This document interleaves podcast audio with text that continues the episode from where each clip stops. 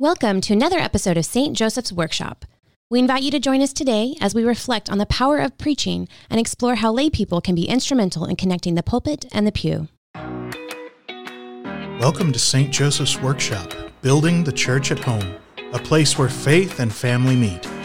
Insight from a priest, a mother, and a whole bunch of others. I'm Emily Lugo. And I'm Father Stephen Ingram. Join us as we enter St. Joseph's Workshop.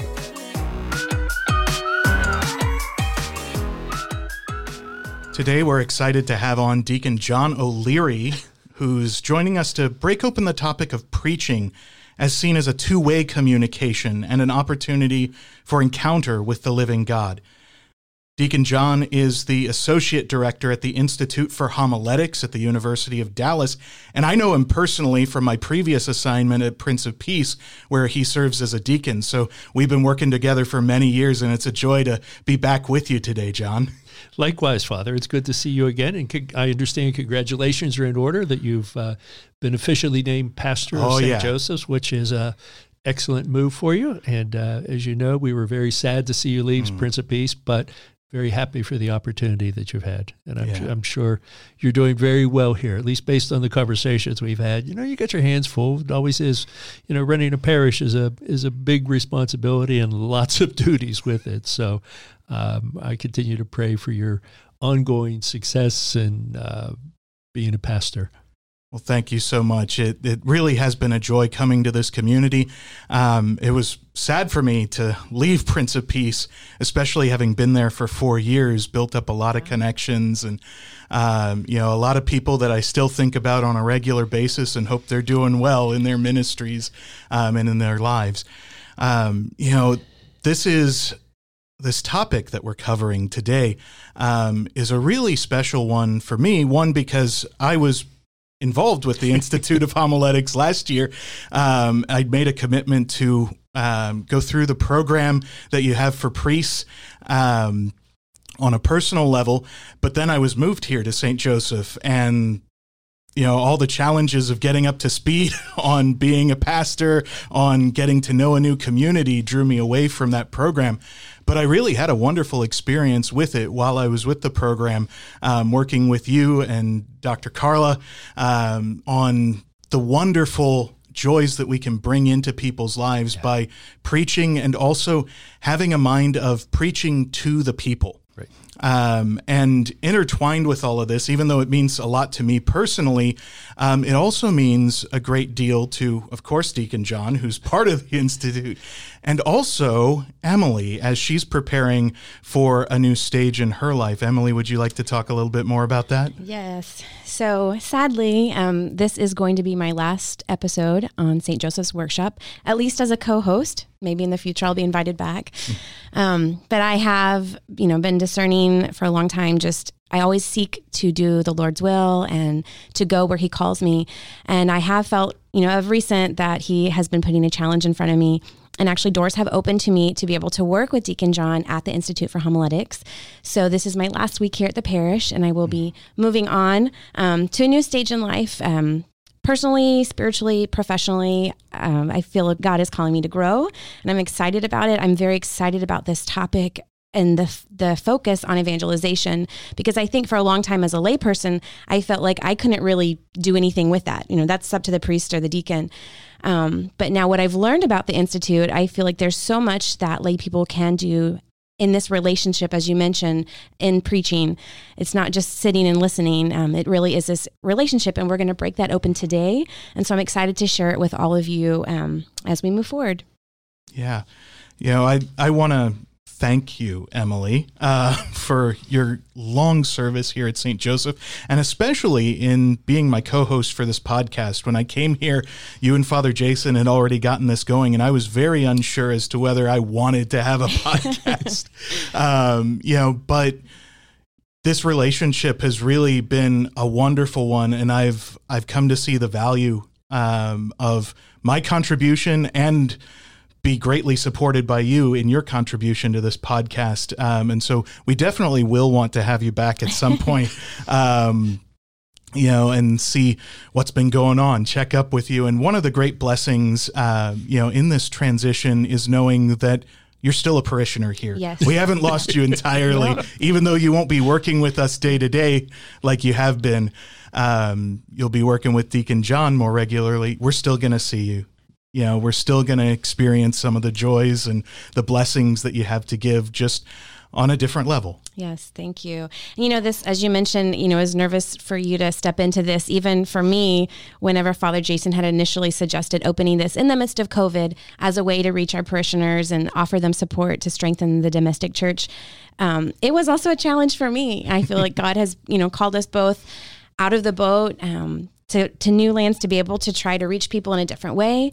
Our hope has always been that this is can serve as a tool to strengthen people, to offer them inspiration, or maybe learn from my mistakes. um, so I'm thankful for that. You know, I'm following this podcast on my own, you know, streaming service. So I will continue to listen to you and the people that come on the show. And I'm just grateful for the opportunity as well. Yeah. And we're very excited to have you joining the institute. Um, you know, we're we're a very new entity. We're just a little over two years old, and, and we're a small staff and uh, everybody is very involved in the in, in the work that we do and so we're excited to have you join us you bring a, a depth of experience having worked in the parishes for so many years that um, uh, we believe will be a real contribution to us. And uh, we look forward to having you in the program and just growing and helping us to grow the program. So thank you deacon. Yes I, am very appreciative of the opportunity and i'm excited and scared all at once all that turmoil of mix of emotions. Um, but i i want to talk about this institute. I want to talk about this whole topic so that everyone else can catch it. They can catch the enthusiasm, especially because we do have clergy here at St. Joseph who are continue to participate in it. So we can maybe mm-hmm. learn how they can be able to support them in that journey. Yeah, even though I was part of the program and had to drop out. Um, we still have two of our deacons here at St. Joseph's going through the program uh, Deacon John Carlisle and Deacon Hector Rodriguez. Um, and they have really been experiencing a lot of growth in the midst of this program as they've been doing it for the last year. Um, they've been challenged in a lot of ways um, and have been trying some new things that you might have noticed if you've been paying attention to them as they're preaching each month. Um, but they they really have been growing in a lot of ways, learning about you know how they can best connect with the people and it's it's a really powerful experience to see them even though I wasn't able to continue on with it in my situation I'm looking forward to this time when I will be able to rejoin the program and you know get back into that Yes. Well, um, Deacon John, since we have you here, before we break into the institute, let's. I would like you to tell us a little bit more about yourself, um, your call to ministry, and then also specifically your call to preaching. Okay. Well, uh, just as a little bit of background, I'm a deacon. I've been ordained for 21 years for the diocese. Um, I have a family. All of my kids are grown, and we have uh, nine grandkids now. Um, and uh, but my wife and I are an empty nest, and we're very happy to have grandkids come back and stay with us. um, I worked for many years uh, in the advertising business, and uh, a number of years ago, I decided it was time for change and uh, an opportunity opened up at the uh, diocese. And I went to work at the diocese as the director of the diaconate. Um, and I did that for seven years. Um, and at the time I joined, there had been a panel formed to uh, to work on on you know taking a look at for at our formation program for the deacons and how do we improve it. And so I was part of that effort and and starting to implement that. But as I went through, one of the areas that I felt we needed a lot of work in yet was preaching. Um, you know, we had some wonderful people teaching preaching, but it wasn't really their backgrounds. Mm. So, uh, one of the philosophies I, I had learned in the in the secular world was, well, if you're interested in doing something to learn about something, go out and learn about it. And it turns out that there's a, a conference every other year at the University of Notre Dame. It's called the Marten Homiletic Conference. And I decided to go to that conference with the intention of finding teachers of homiletics um, and who I could bring into the diocese to help us out. And um, it was a wonderful experience. And I encountered this lady there by the name of Dr. Karla Bellinger. And Karla and I formed this relationship um, as well as uh, I did with Father Mike Connors. And um, at that time, Notre Dame was doing this new program um, uh, under a grant from the Lilly Foundation called Preaching for Encounter. And uh, I said to Father Mike, I said, Father, can I go sit in and learn more about this? And he said, yeah, you can do that, but we're not really interested in deacons. And I said, okay, well, I'll sit in anyhow. So I did. And, um, you know, heard about the program and what was going on. It was a one year program that they were doing at that point. And um, he, couple months later, called me and said, hey, would you like to have a group of deacons in the program? And I was like, oh, this is a change of heart. well, we couldn't do it at that point, so we had a group of priests in, and Father, Father Jason was actually the uh, one of the first priests uh, who went through the encounter program when it was at Notre Dame. Anyhow, Karla and I formed a relationship off of that. I brought her into the diocese and did some work with her, and um, gradually we continued to maintain our relationship. And I learned of this uh, effort that was going on to form the Institute for Homiletics. Um, that there was a an effort um, locally to to start this institute, and uh, so I was tracking it. And uh, Karla and I actually collaborated throughout the whole process because they had really wanted her to come in and be the director. And so ultimately, she did accept the position, and uh, and I joined her as the associate director. Uh, as I tell people, she is the homiletics expert. I'm the operations and the deal with all the other things that go on with running an institute. We're we're just a small group at this point. So wonderful. Now, how many people? I think you mentioned that you personally experienced going through the, that process initially when it was at Notre Dame. How many people were in that cohort? Uh, there was about thirty to forty people in that cohort. Okay. Um, there was we were the only group of deacons when I went through uh, we had priests from the uh, Archdiocese of Chicago. We had priests from uh, the Archdiocese of New York and priests from, I think it's an Archdiocese of Newark, New Jersey. Mm-hmm. Um, so it was, you know, about 30 of us uh, in the program at that point. It was a one year program um, at that time. And um, then it wound up actually wrapping up at the end of COVID. So we didn't even get to finish the way they normally would like to. But uh, it was a great learning experience. Um, and there was 11 deacons from the diocese who were involved in the program and went through it uh, mm. at that time. Yeah, you know that that experience of being in a cohort, you know, with people who are going along this journey with you, I think is a really important part of the program that the Institute runs because it helps you recognize it's not just me working on this, right. it's all of us learning from one another, growing together, um, and offering the experiences that each of us have had that are unique to help one another become better. Yeah. It's, it was, it was interesting to me because there's a lot of feedback between people, but one of the one of the aspects of the program is is the first it's a peer group learning program, if you will uh, where we do have like five sessions out of town where we work with a priest on, on very uh, technical aspects of homilies. But during the uh, other times of the year, the priest and the deacons, they meet in peer groups, groups mm-hmm. of eight to 10, um, and they talk amongst each other. They, they you know, form a community. Um, and they talk about their experiences of preaching. They talk about what's going on in their life.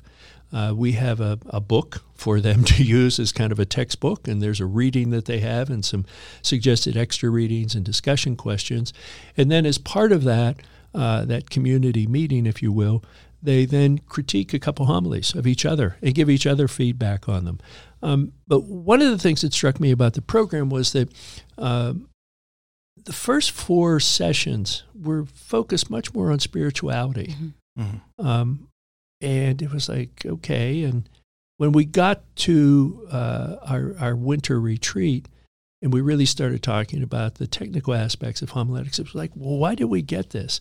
But what you start to realize is if you don't have a great spirituality if you're not working on your spiritual life your preaching really isn't going to be that strong. I mean because you know we talk about trying to help people to encounter jesus christ but we've got to encounter Christ ourselves, mm-hmm. and we've got to have this strong relationship there and, and pay attention to our spiritual life. So that was a really growing aspect for me, uh, part of the program at that point.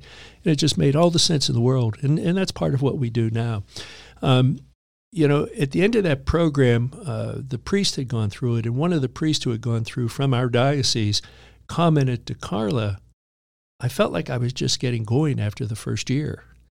And so, as we started at the Institute with our first cohort, we started a two year program um, so that the priest and those who were participating in it could continue on and they could continue to refine and to hone their skills and to continue to grow. Um, and we added another aspect to it, which is the part that Emily is going to be very involved with, and that is we call it the St. Joseph Preachers. Mm-hmm. Um, and the St. Joseph Preachers, if you uh, if you think about it, St. Joseph never spoke in the mm-hmm. Gospels; he just mm-hmm. listened, right? and, and, that is the, uh, the the the rationale behind it is, you know, people are sitting in the pews and they're hearing homilies, but how are they hearing it? What are they hearing? Mm-hmm. Father might have an idea of what he wants them to hear, but what he's saying might not really resonate with them. So, this group, this St. Joseph Preachers Group, is really a group of lay listeners. And what, what we do is, is for the first year of the program, they have a separate textbook, and it is teaching them how to be a good listener. And what we're going to be doing now in our second year is they will start to meet with their preachers. There's usually a group of about eight to 10, uh, and they will meet with their preachers and start to give them feedback. The, the emphasis of it is you are not critiquing Father, you are not critiquing your deacon. What you're doing is you're saying, This is what I heard. This is how it moved me. This is how it touched me. What was the message? You know, did I hear you know, was there one singular message or did I hear multiple messages? And so this really is, it's the first time anything has been done like this to the best of our knowledge. Um, and we've also done surveys in the parishes where we've literally uh, passed out surveys in the parishes where our deacons are and they have lay groups. And we have all that information and we're tabulating it now and going through it to see what the community is saying uh, as well. So it's kind of a, a, first year experiment, if you will, and uh, it, it's going very well. And uh, we've got some great feedback and some great comments from. And you know, it's it it requires also on the part of the priest and the deacons to be open, mm-hmm. Uh, to be open to hearing what what people are giving them back, because that's you know. It's critical that the, the people in the pews are moved by what they hear the, in the homilies. Yeah, and and that element of getting the feedback is is a really challenging one because a lot of times our default is what would I have done? Yeah. You know, what would I have talked about? And you know, recognizing that each of these preachers is an individual and is in a lot of times very different communities or preaching to different groups within that community. Uh, you know, and recognizing that each homily is going to be unique as a result of that because it's the fruit of the homilist spiritual life and it's meant to bear fruit in those who are listening to the homily. And a lot of what the preachers are being taught to practice is structuring a homily so that it can be heard well, it can be received well by the people hearing it, that the message he wants to deliver is actually what the people are hearing and getting that feedback not just from the perspective of well what would you have wanted deacon to preach about or father right. to preach about right. but is he actually getting the message he wants to get across across yeah you know is it actually doing what he wants it to do is a powerful mode of feedback yeah uh, because it it helps him helps me right yeah refine right. right. the way in which i'm delivering my message yeah so that people actually do hear what I want them to hear, which is really important when I've got important messages. Yeah. yeah.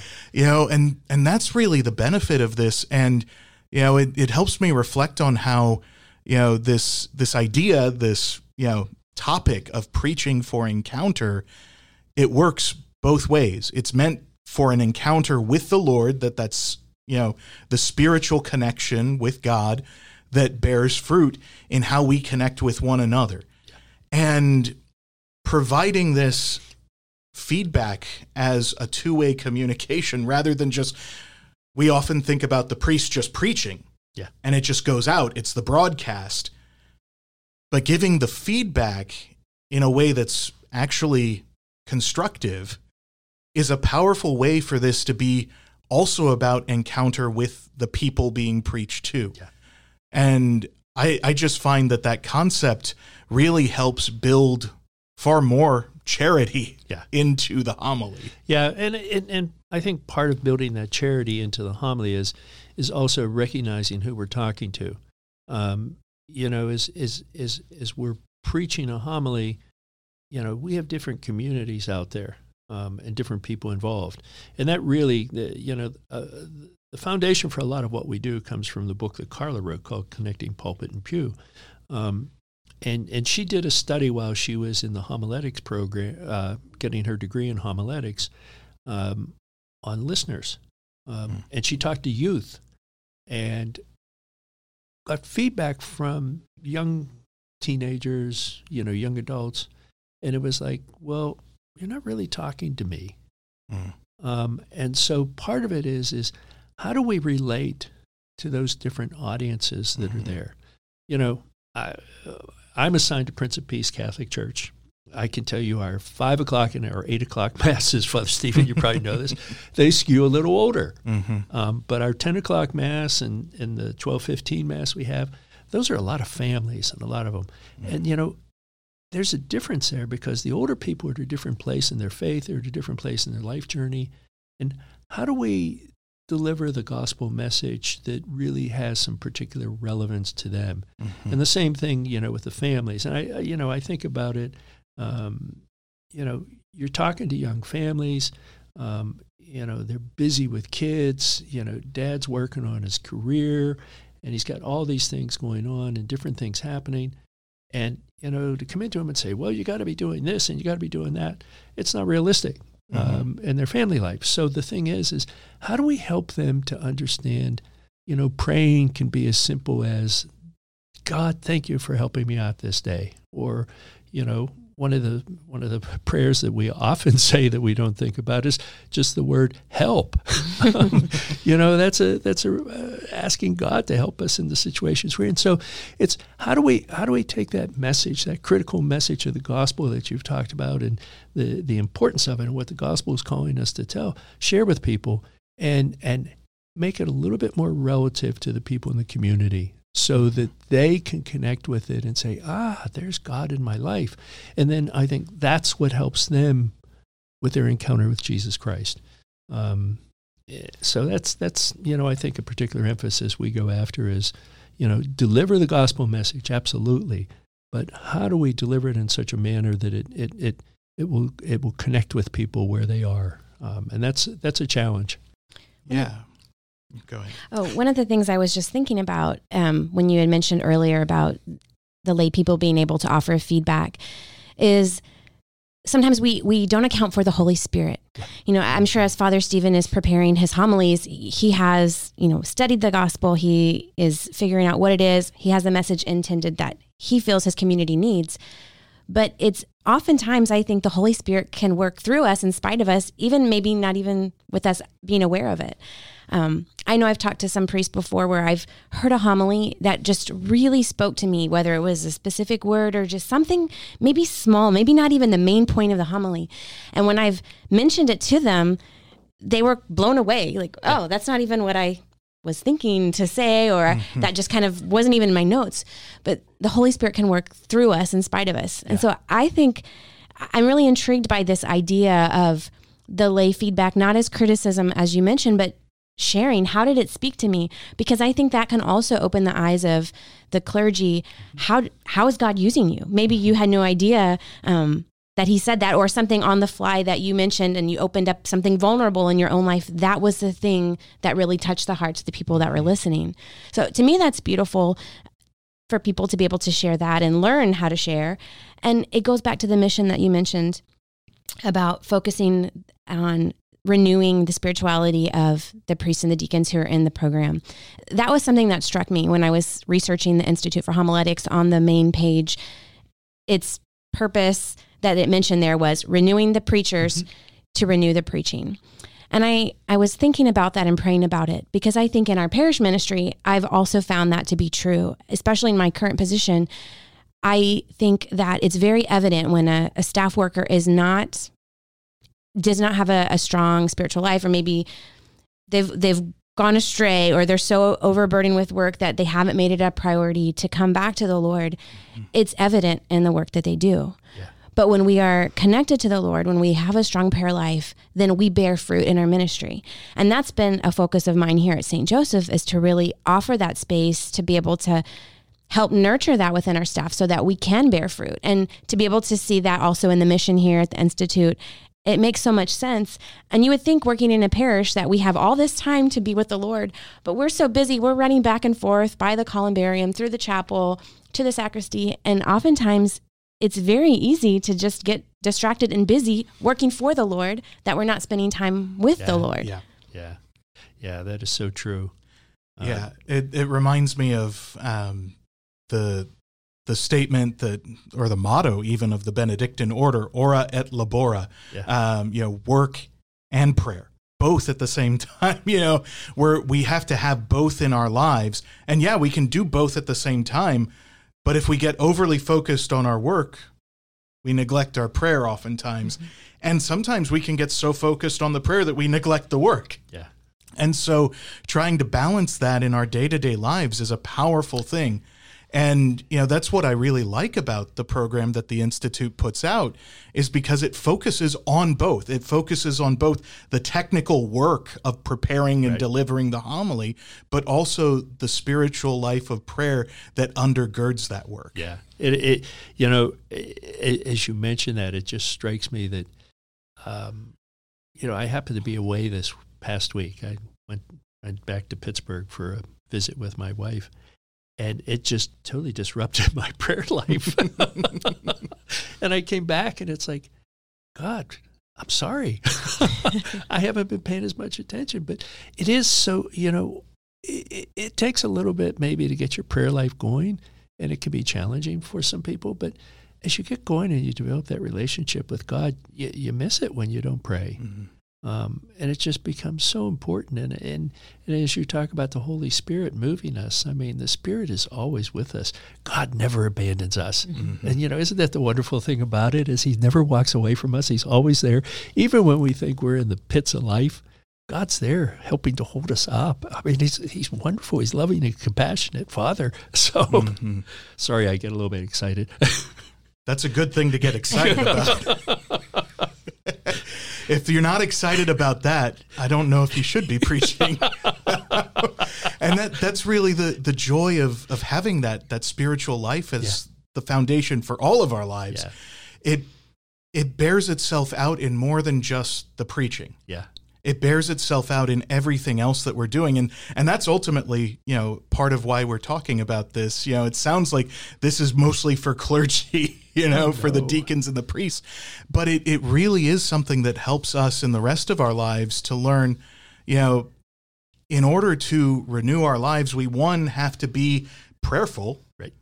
And we also have to do the work. Yes. You know and you know the the practical works with the spiritual. Yeah. And they support one another when we're moving in that right direction and so that that's one of the great blessings that i find in this program that's encouraged me even though i'm not running it anymore you know i'm not with it it really did help me when i needed to keep that as a focus in integrating more in the parish of making sure that I didn't neglect my spiritual life in the midst of that. And it was a challenge in the midst of that transition. Oh, yeah. You know, anytime we've got major transitions and sometimes even minor transitions in our lives, it can throw things off. Yeah. You know, like you mentioned, just going away for a week. Yeah. You know, it can really throw us off because we're outside of our usual context. We don't have the usual reinforcements for our spiritual life. And so we've got to be all the more intentional about keeping that alive in the midst of those transitions so that we have the foundation for doing everything in Christ. Yes. Yes. I want to get back for a moment to our listeners. You know, as you mentioned, for the most part, we are the ones who are in the pews. We're listening during Mass. We say that um, Mass is the source and summit of our faith, with the Eucharist being central. And that's where we go to be fed spiritually. A lot of people we see go to Mass. I mean, we could look at the numbers. We have thousands of people, close to 4,000. But the reality is that many of them aren't actually engaged in the community. Maybe that's their first level of engagement. And whether they're there because of obligation or maybe because that's what they've always done. Um, for some people, their experience of the Mass could either draw them in to the church community more fully or it could even push them away. And so for me, as a listener, a layperson in the pews, the homily is important. It's where I want to be nourished. And I know that sometimes if there's even difficulties within our own family life, maybe with my children not obeying, or maybe even within, you know, my relationship with my husband, sometimes I'm there in mass and I'm just praying like, okay, Lord, like speak, speak through the um, the deacon or speak through the priest. That whatever word can can fill us in the situation can maybe help give us some consolation, or maybe can speak to them in a way that they're not hearing me, or vice versa. Maybe I'm not hearing, you know, the needs of my family to speak to my heart. And so I think for many people who are listening, the homily is important. Yeah. We, we want to hear a good mm-hmm. homily, we want to be filled and nourished. Um, so I'm curious because we we are here in this podcast particular to offer tools. What without going through the program, you know, how can people affect the homily at their parish community? What are things that they can do? Well, I I think you know it's a it's kind of a two way street between your your clergy and your uh, people, and taking the opportunity to, you know, as I said, as as part of what we try to share with with listeners is um, feedback on what they got, what they what they heard. Um, you know, there's so many so many people, and it's I, I know it's well intentioned, and this might, you know, but you get a lot of people who walk out of church and they say, "Great homily, Father," mm. um, because they don't know what else to say. Mm-hmm. Um, but I think, you know, maybe walking out of church isn't the best time, but maybe offering to Father what I heard or kind of what my needs are. Um, you know, and, and part of it also, um, and gosh, our clergy have so much to do. Uh, they are so busy. Um, but even, you know, uh, their involvement in the community and, and, mm-hmm. and people seeing them and interacting and, um, it's again, as I said, it's it's a challenge, but you know, hopefully there's open doors of communication for it, um, and it's you know, it, it's part of the preaching is the the preacher being attuned to what's relevant in the community, and and maybe it's somebody who he saw that week, who uh, you know poured out their story, and maybe there's a way it fits with the gospel, and and you kind of look at that person and say, well, maybe if I take my homily and I kind of speak to that person. What do they need to hear at this point? And, you know, it all works into how the, you know, where things are with the gospel and if they all tie in together there. So, um, it's it's it's relational, if you will, mm-hmm. um, and how we do that. So, I was thinking. I know in the past we've talked about encouraging our parishioners to invite the clergy to their home for dinner, and it's much more than just to get to know who they are, but I think it's part of that relational aspect of, you know, if I invite Father Stephen to my house, he'll be able to see the chaos, you know, what's behind the scenes. You know, maybe he'll understand why my eye is twitching sometimes. right. Um, but it's about that relationship. And I, I do think that is a, a big piece of it, as you mentioned. Maybe as we walk out of the Mass, one word sentence is not going to make a big yeah. difference. But if we begin those relationships with our clergy, if we invite them to meals with our families, um, even evaluations. I was thinking about this. Oftentimes, I'll get thank you notes after a big event if something touched people's lives. I I don't know, Father. Have you ever received a thank you note for having a good homily? A couple, yeah. Okay. Yeah. So we should do that. If there is something, if you hear a homily that touches your heart, that nourishes your your child, that says something that your family needed to hear, I think it's important that we share that that we mm-hmm. we hear it when people are not happy. Yeah. You know, if yeah. the I'm sure you've heard it if it goes too long, if the parking lot gets crowded and congested, um, we hear that. But a lot of times we don't say things when it's positive, when it's impacted us in a great way. And so that would be a challenge I would give to our listeners is to give positive feedback in a way that matters after the fact. It doesn't have to be on the fly as you leave mass. You know that, that that's a that's a great point because you know again, I'll go back and, you know, deacons are clergy, but not, you know, to the full extent that a priest is. But, you know, Father has so much on his plate that those positive words can be so uplifting to him to know that he's touched someone's heart um, and that, you know, his message and his work, you know, is paying off. Um, everybody likes to get compliments. Mm-hmm. Everybody likes to hear hear good things, and I know at times whenever I've got comments from people, or you know, the the, the other measure of how uh, some sometimes we're effective. You you look at is well, if you run into somebody later in the week and they say, you know, Father, that point you made in your homily was pretty good. You're like, oh, okay, somebody was listening. I guess I guess it worked. so I I just I kind of second your your your suggestion there, Emily, and that um, I think giving our priests positive feedback is really important. Um, they work hard, mm-hmm. and uh, and and that support really helps. And, you know, even when, you know, we're struggling yeah. with a preacher, like that homily had nothing to do with my life, you yeah. know, kind of stuff. How do we give good feedback then? Because yeah. I, I think that's just as important when we find that something's lacking. How do we express that in a way that's just, oh father you're so out of touch you know and one of the ways that in which we do that is you know by what emily mentioned earlier getting them connected with your life, you know, and a, you know, that could be bringing them to your house, you know, right. for a meal, going out for a meal, you know, if your house is a mess, yeah. You know, that's okay too. Yeah. Um, you know, but sharing parts of your lives with your clergy helps them better understand who am I preaching to? Yeah. What do they need in their lives? What message will encourage them to continue walking with the Lord during this coming week? You know, that's the most powerful thing for me is seeing, you know, where are these people so that I can speak to them. You know, Pope Francis encouraged pastors to smell like the sheep. Yep. You know? Yes. And the only way we can do that is by living life with the rest of our flock, with the people around us. But a lot of times we'd struggle to do yeah. that. One, because of busyness, but two, because, you know, we don't want to impose ourselves on our right. people who are also busy. And so the invitation is a powerful way to let your clergy know, hey, I'd like to share my life with you. Yeah. You know, and that will even if you're not specifically saying, hey, Father, you should preach about this, or Deacon, you need to preach more on this topic because it would really speak to me. Sometimes you could do that. Um, yeah. But sharing your life with them helps them see more clearly what they need to preach on without you directly addressing it. Yeah.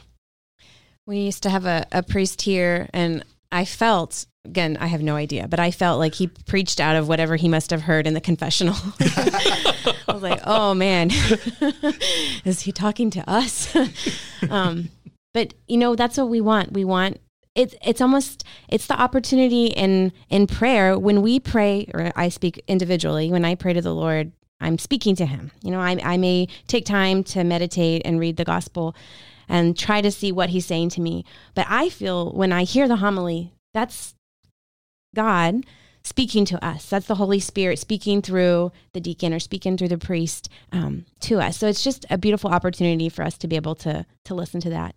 And one of the other tips I want to give for families, um, it's not just about our deacons and our priests preparing for Mass, but we need to prepare for Mass. I really encourage everyone to take time to read the Sunday readings beforehand. As a family, individually, just take time I like to do it, but the week leading up, just to soak in the message, to take some time, Lectio Divina, how is God speaking to me? Uh, because it's, and it's also interesting to see, well, the Lord was speaking to them very differently. The message can be very different. But I think it's important for us to prepare ourselves to listen and then to be able to have those conversations afterwards. So I know for my family, every Sunday after Mass, we always say, okay, what did you hear? So part of that is that check in like, were you paying attention? like, let me see. What, what did the priest say? And I'm always amazed because the fact that we are coming from different perspectives, we hear different things. Yes. I may have latched onto one, and my teenage son heard something, and then my seven year old daughter heard something completely different. And so it's really neat to be able to based on their perspective and what they heard, I also get almost a second message from the Lord. Okay, mm-hmm. He's speaking in this way because the word is alive, it is mm-hmm. vibrant, it, it can speak to all of our hearts in different ways. But I think if we take the time, not just putting all of the pressure on you two, um, but we also prepare our hearts for that, and then we have those conversations afterwards, it doesn't have to end with Mass, it can continue on beyond that point in time.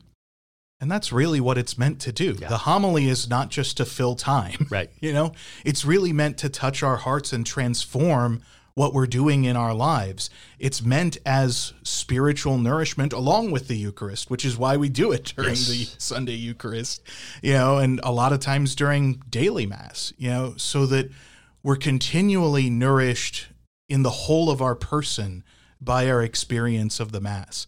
And so, you know, taking the homily not just as a talk, but as real spiritual nourishment for the rest of our lives is a powerful thing. Deacon John, can you talk to us a little bit more about um, St. Joseph's preachers, and in particular about the the ones who are part of the program who are selected? And I want you to talk about this because just in the last couple of weeks, what I've heard at our parish is that um, it was difficult for them to find the people, the lay people, to be a part of this program. So we all have a, a, a, role that we can do regardless of if our priest or deacon is enrolled in the institute. But there is a very specific program that does require um, the participation of lay people. And so I would like for all of our listeners to hear that because we hope and pray that this institute will reach further out and that maybe we're going to start preparing the seeds now so that whenever it comes to their parish community, we'll already have people who are ready and willing to jump up and be a part of it. Okay. Um, well, basically, what we do is, is we ask the preachers as they come into the program. Um, you know, for example, we do an orientation session in the summer just before we, we actually start.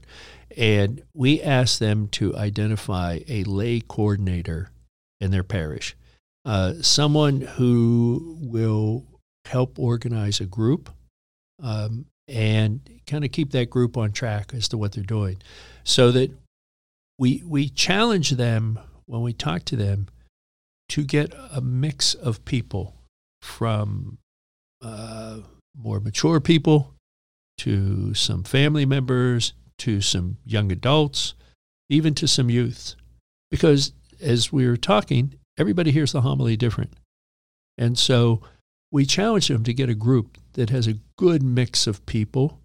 Um, and then we ask them to meet once a month. They're, they're given some reading, um, and we ask them to meet once a month as a group and to discuss their readings and to go through it and to kind of start, uh, uh, you know, learn how to listen um, and, you know, what's important and how to work through all this. And, and some of it is working on their own spirituality as they're going through.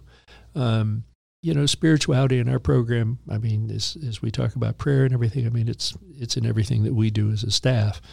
Um, so then to meet as a group and to start to form themselves and to share and to grow. Um, and then in that second year, they will become prepared to um, sit down with Father uh, on a monthly basis and talk about what they heard. So that's that's really the core concept behind it, um, and the materials we provide them help to to form them. Um, we bring the conveners together you know, we touch base with them a couple times a year.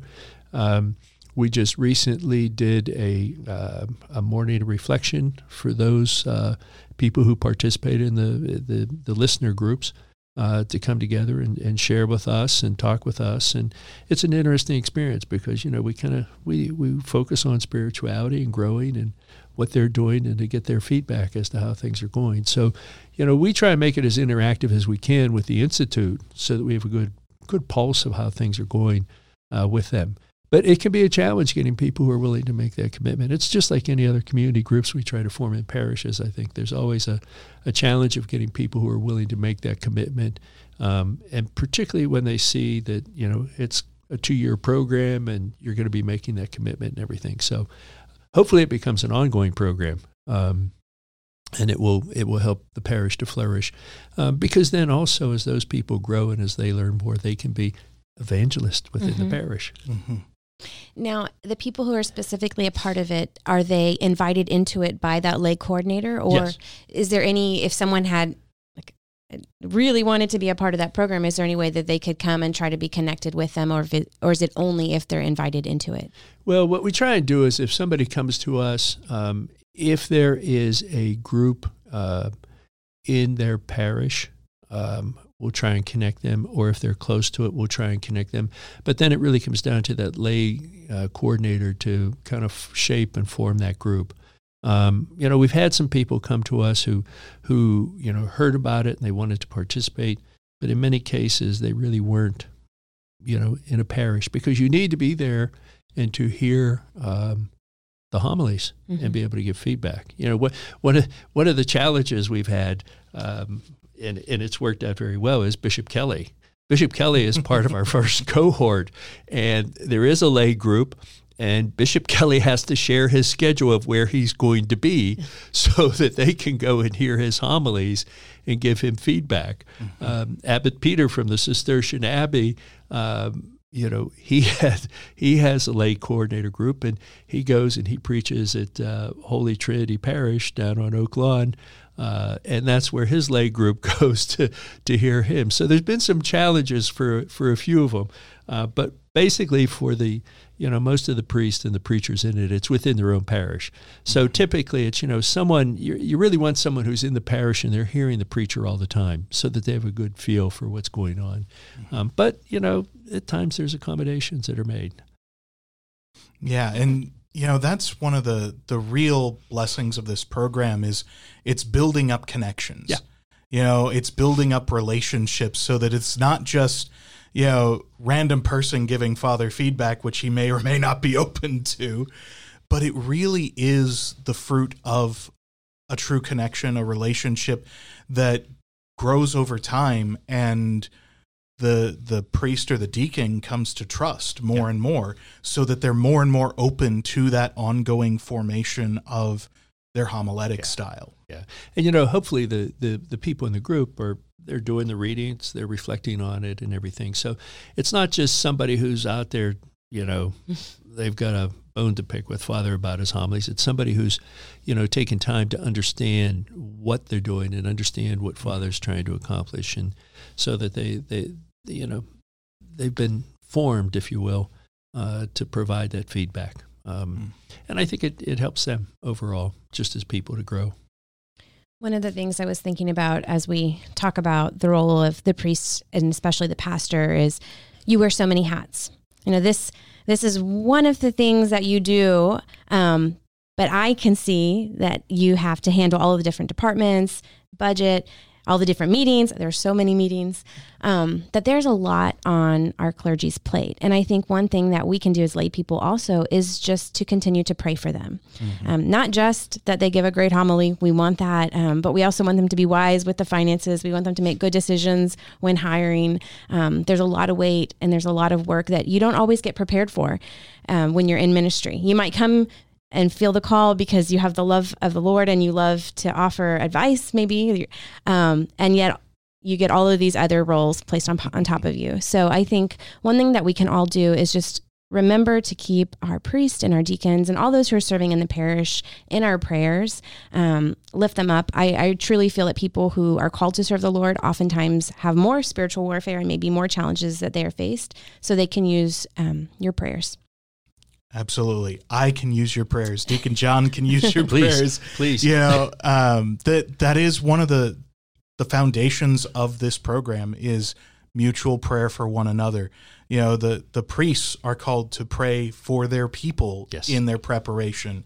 You know, it's not just about their connection with the Lord, it's about, you know, the Lord filling everybody and we know the Lord wants to bring us all together in communion. Yeah. And so you know that that really is the core of this program no matter what role you have in it even if you're not actually involved with the program directly but you know you just want to support your priest your deacon yeah. in his homiletics anybody can pray even outside yeah. of this and that spiritual connection also opens us up to hearing where the spirit's moving more clearly because we're expecting the spirit to be yeah. moving there more um, you know, a lot of times we focus on, well, is the prayer effective?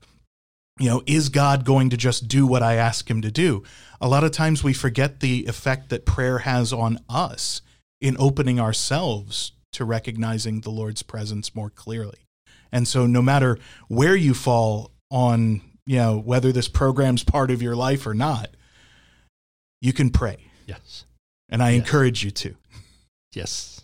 And I'll do a, a, little shameless plug for the Institute. Um, it is the only institute for homiletics in the United States, I believe. Yes, it is. And it reaches beyond the Dallas boundaries. So if you're listening to this, and I know we have listeners all over the US and even throughout the world, um, maybe not a lot, but we see you on those analytics.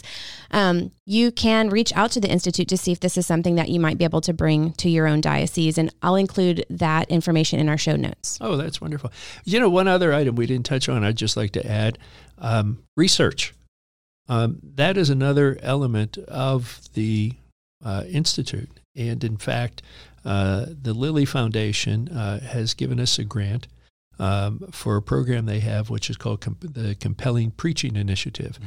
And we are actually uh, doing additional work in the research area. And our focus is on listeners, uh, and particularly young adults and youth, because that seems to be where within the church we're, um, we're tending to lose a lot of people. We lose people early. And, and so, what our study, and it's a five year study, is intended to do is to help us to better understand how we can reach out and um, reach listeners and how we can, you know, in our homilies and in our work, how we can connect better with that audience. Um, and, you know, sometimes we get so focused on our Preaching for Encounter program and everything that we we, we, we tend to forget that the Institute is doing a lot more at this point. Uh, we've got a lot of time invested in doing this research, and we, uh, we, we also are doing research on all how our efforts in preaching are working. So it's, uh, it's an important element of the, of the program and um, something that we're very much committed to. So it's not just helping to renew the preaching, but we're also doing the research that guides us in renewing preaching, and not just for today, but for also for tomorrow, for the growth of the church. Mm, that's wonderful. Yeah. So if if you do encounter in your own parish an opportunity to give feedback, an opportunity to engage in a research opportunity, you know, consider responding to that. Yeah. You know, so that we can get that good data to improve the program, to improve, you know, our way in which we're reforming. Yeah, you know, exactly. We're, we're changing, renewing, renewing, renewing. Yeah. Um, but you know, if that's another way to give some feedback because you know the results of this study are going to be sent out yeah. you know around the US around the world and you know if if we've got good data if we've got comprehensive data that will convince more of our preachers to be more relevant to yes. the people in the pews yeah yes um you know, thank you so much for coming on, Deacon John. Oh, it's, it, been, it's been a joy having you. Um, good to reconnect with you after a while away. Um, you know, as as we're coming to the close of this episode, unfortunately, it's a goodbye to Emily. Um, you know, and I've been so grateful for her work in promoting this podcast and supporting me and in producing it. Um, and so, as she's going away, things are going to change a little bit. You know, we've got a nice plan for what our topics are going to be. I'm going to be having some guests on over the coming weeks uh, to support me, um, but you won't be hearing Emily's wonderful voice alongside mine um, until she comes back as a guest on her own. Um, and so we're going to be cycling through until we find a new host, a new co-host with me, um, and maybe we'll stay cycling. I don't know it's a it's an adventure, you know, new stage in the podcast. Um, but we're still going to be presenting it every other week, um, and we're going to we've got a great lineup of topics coming up. Um, so I encourage you to keep listening. Um, and again, check out that Institute for Homiletics over at the University of Dallas. Um, they're doing some wonderful stuff. And so, if you'd like more information, they've got some good stuff on their website to get a little bit of a deeper idea of how they're doing what we've been yeah. talking about today. Yep. And I just want to also say um, thank you, Deacon John, for coming. And thankfully, no fights broke out today. transition from one stage of life to the other professionally. Um, I'm so again, I just want to say I'm so thankful for the opportunity that I have had to be on St. Joseph's workshop, um, the way that God has called me out of my own comfort zone. And I will continue to pray for you, Father. And as you mentioned, we have um, our different faith formation directors lined up over the next couple of weeks, and months to help it out. And they all come from different stages of life. They have different focuses on ministry. So I think you'll really enjoy the topics that they cover.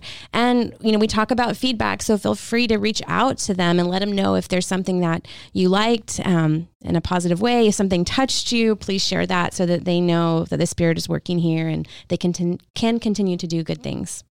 Amen. Amen. And thank you for having me. It's been a joy being with both of you. It's so good to see Father again. And Emily, it's a start of a new, new, new adventure. So uh, thank you for the being able to join you. It's been it's been fun. It's been a great opportunity to share. Well, as we bring this episode to a close, we pray for the intercession of our patron, Saint Joseph, in the name of the Father and of the Son and of the Holy Spirit. Amen. Amen. Saint Joseph, pray for pray us. for us. Head of the Holy Family Pray, Pray for us. us. Glory of family life. Pray, Pray for us. us. Cornerstone of families. Pray, Pray for us. us. Protector of Holy Church. Pray, Pray for us. Let us pray.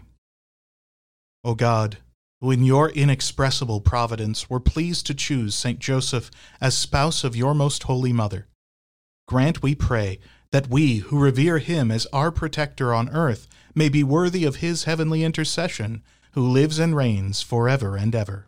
Amen. Amen. In the name of the Father, and of the Son, and of the Holy Spirit. Amen. Amen. Thank you for listening to this episode of St. Joseph's Workshop. Remember, we are all a work in progress, so be sure to tune in next time to gain new tools to help you build the church at home.